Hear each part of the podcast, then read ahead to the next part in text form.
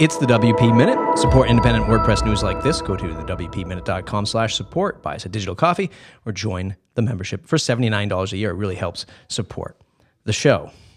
What's your opinion on the new naming convention of what was the Wayfinder, which many of us think of as just a search bar, now named the Command palette. There was some time, uh, moments in time, very briefly, where it might have been called the Command Center. And if you've not seen this, I'm going to link up, obviously, the posts uh, in the newsletter, the WPMinute.com slash subscribe to join that newsletter.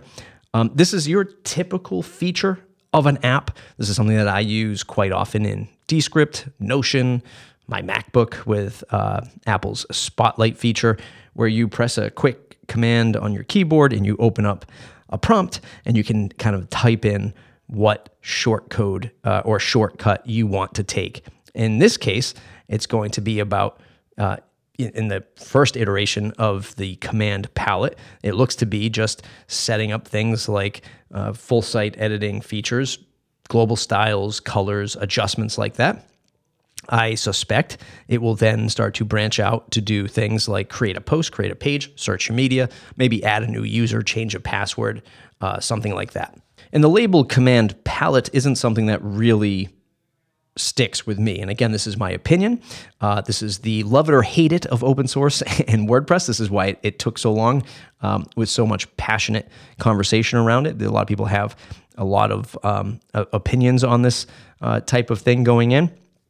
And you know, while it's great, it's also when I look at just to contrast this and compare it to like other things that are happening in the market. I'm going to link up Yoast's current report on uh, CMS market share, and I see things like Wix, Squarespace, um, you know, rising in the rankings. Very simple, very easy to use. I know it's two totally different worlds of open source versus um, you know, closed source, commercial versus, you know, again, the freedom of, of, you know, moving code around that we have with WordPress it makes makes me wonder. Like I start to see them, you know, taking the market share away from folks like Drupal, uh, and I just you know I sit back and I say, boy, are we for such a common feature? This is something that is not unique to WordPress. This search feature, search and command feature. Um, that you know, I, I wonder if like Wix and Squarespace actually spend the time thinking about this at, at, length, uh, like we do in the open source world. Uh, the flip side is, hey, we do have a voice, and folks did, um, you know, put out their opinions, get their voice heard, which is great. I just wonder sometimes maybe we could spend that effort with some more important things other than the command palette. Let me know what you think about the command palette. Let's just talk about WordPress media sites for a second here. Running a WordPress news site is very challenging. You've heard me talk about this ad nauseum. Raising money, keeping it going, funding it, finding writers, keeping interest in uh, WordPress news when there's a down cycle like there is now. Um, there's not many things happening. Uh, generally, the most exciting things are when new versions come out, state of the words. Uh, Matt Mullenweg does a speech about WordPress, or there's an acquisi- acquisition. Um, and then maybe when some new technology enters the market. This AI thing, I think, is one of those examples uh, of that where there's general interest in what's going to happen to WordPress or how does WordPress incorporate itself into AI. Um, but WordCamp EU just ended, and I've held on to this sort of thought for a while. I almost called it a story, but I'm not going to turn it into a story. Um, I didn't want to talk about it before WordCamp EU launched to sort of not detract from um, you know the excitement that people had for the event. But this year we were rejected. Uh, the WP Minute we were rejected to be a media partner. Uh, last year we were rejected to be a, a media partner, and um, we were a media supporter, and we did a lot last year uh, for WordCamp EU. Uh, Raquel was there. Uh, Raquel was there again this year, but we didn't do anything. Um, but she was, you know, live tweeting, taking photos. We wrote a couple blog posts about it.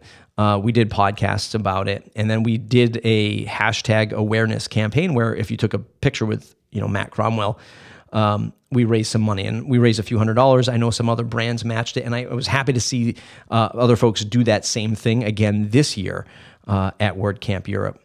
But the interesting thing is, um, you know, when you look at WordCamp organizers and their perception of like what media is, um, it's it's a real head scratcher. Uh, when I look at the media partners that were on board this year, and I look at the work that they did or did not do, my friends included. Um, you know, it's a real head scratcher how these folks were able to just become media partners, and it's because they're you know they're brands. Maybe they're they don't criticize WordPress often. Maybe they don't criticize WordCamp Europe like I have you know before in the past. Um, and I started thinking about like WordCamp US, and I'm not going to apply for WordCamp uh, US Media Partnership because the way that I've always seen it is there's a boatload of work for a media partner to do blog posts, social media, live interviews, all of this stuff for very little return um, other than just like logo placement.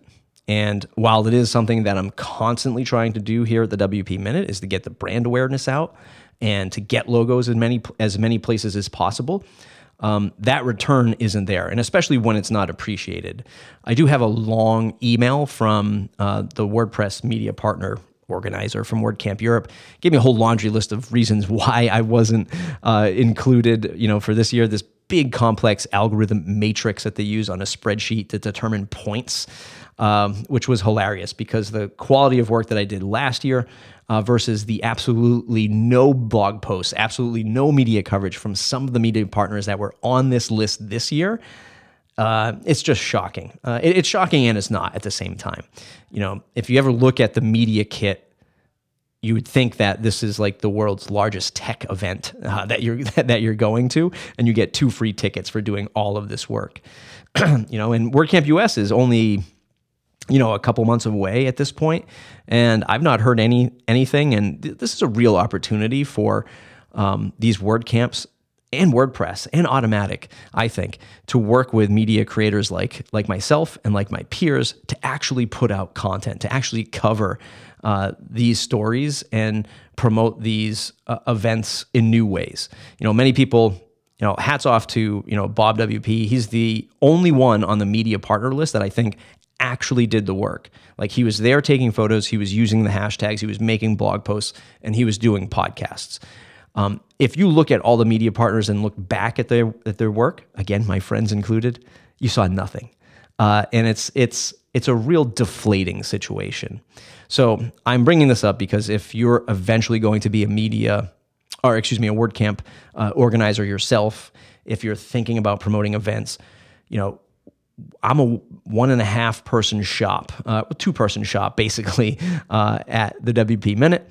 Um, there are other outlets that are also one person that really work uh, that work really hard at this stuff.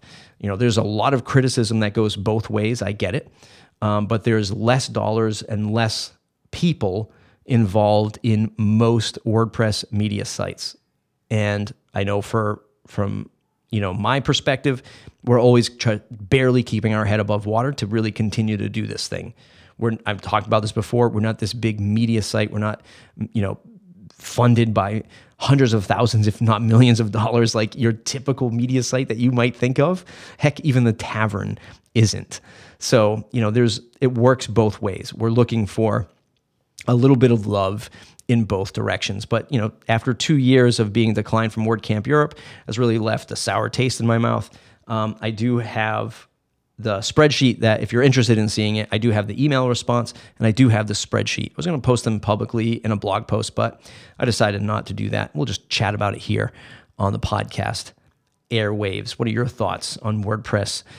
Media. What's your thoughts on, on WordPress? How's your summer going? My summer is starting to get hot, starting to get busy. Um, send me an email, matt at thewpminute.com. If you want to support the show, because yeah, we're, we're looking to survive here. uh, if you want to sponsor us, the easiest way, if you're an individual, if you're a small team, you can't really spend a lot of money, go to thewpminute.com slash support. You can buy us a digital coffee. You can join the membership in the Slack group for $79 a year. Uh, that really helps us and uh, gets you involved in the w- weekly WordPress news. If you're a uh, media partner person, reach out and chat to me about that. Maybe we can make things uh, a little bit better if you want to support the show and become a uh, sort of more corporate sponsor, like my friends at Bluehost, at Pressable, and Kinsta. Uh, send me an email, matt at the WP Minute.com. That's it for today's episode. Go ahead and share it on social media. We'll see you next week.